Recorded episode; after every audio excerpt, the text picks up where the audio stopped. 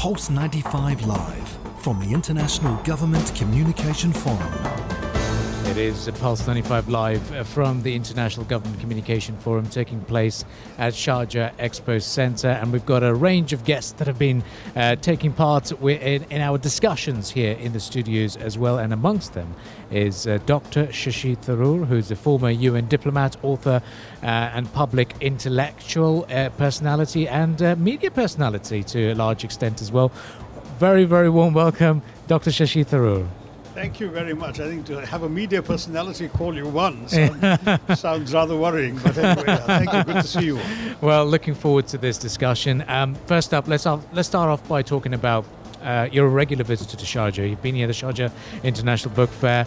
Talk to us about seeing a big gathering. Finally, masks off over here in the UAE post-pandemic to an extent, and uh, talk to us about how important it is to have such a, a, grand event like this. That's right. Well, of course, with the pandemic, it became impossible for people yeah. to get together physically, and, and one had to do events virtually, which after a while began to pall. I found myself doing too many. Yeah. Uh, it was very difficult to sustain enthusiasm when you can't see an audience, they can't really see you, except on a screen. You don't relate to each other. And so I think this is a, a, great occasion where people are coming together. I understand the book fair is also mm. uh, going to be real and not virtual, and these are these are wonderful things. It's an opportunity, in many ways, to rediscover our humanity, which was confined and cabined, as it were, with behind masks and behind social distancing and isolation norms and all of that. So to that degree, this is wonderful.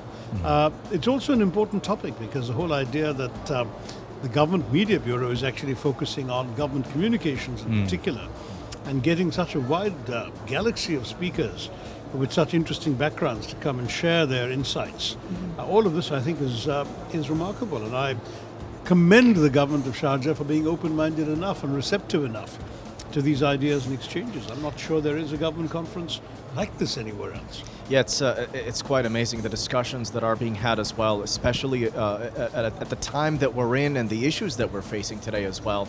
Um, we're going to be talking about crises and navigating crises as well. So, uh, if you could share some insights on that specifically, especially with what we're going through right now. Well, they specifically want me to talk about economic crises. Yes. How should governments handle economic crises. And you know, I haven't spoken yet, but I can give you an advance preview. That's great. Saying that I'm a great believer in in leveling with the public, uh, in being transparent and being credible.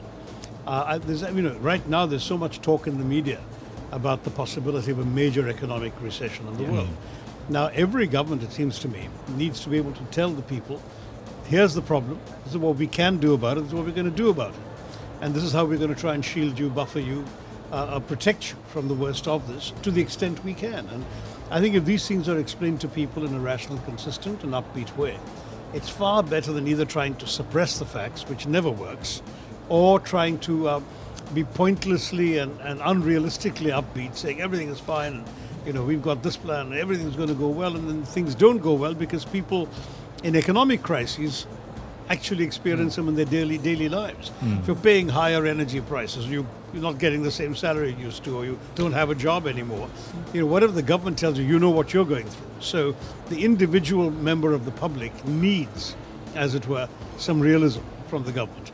But at the same time, the government has to promote the the sense in society that things are going uh, are going to go reasonably well, and that people have a government they can rely upon. And that's why communications can be so important in conveying that sense of reassurance.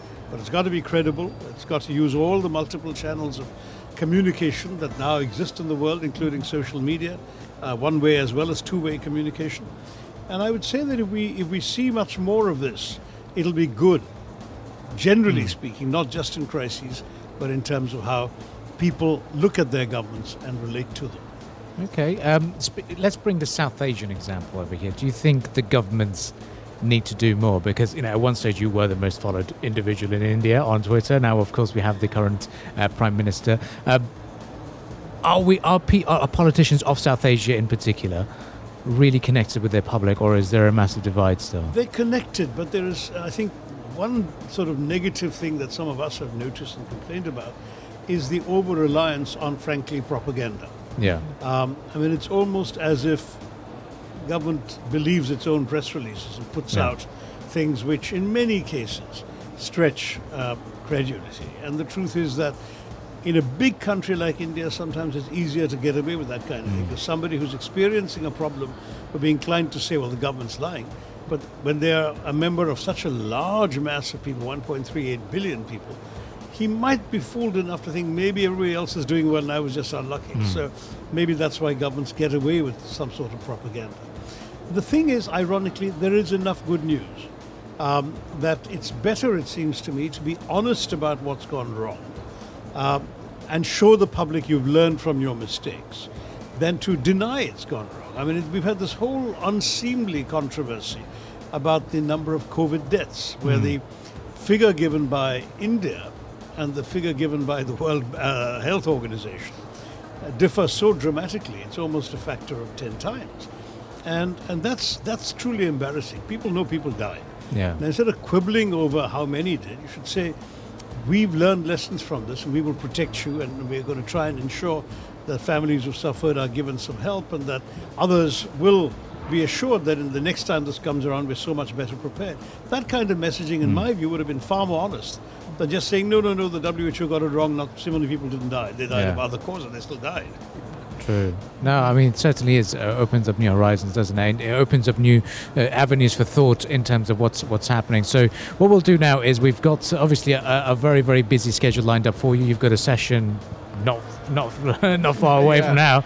Uh, so we'll let you uh, get on with it and, and get prepared. And we're going to be joining you in the main hall. Thank you for joining us. t- Thank today, you very Dr. much. Shashi. Good to Thank be with you. Thank Dr. you so Shashi much. Tharoor, uh, former uh, diplomat as well as a politician hailing from India. Stay tuned to the uh, Morning Majlis. In fact, the Morning Majlis duo is here, joined by good to great uh, Ali and Noemi, All continuing the up together. discussions here at the IGCF.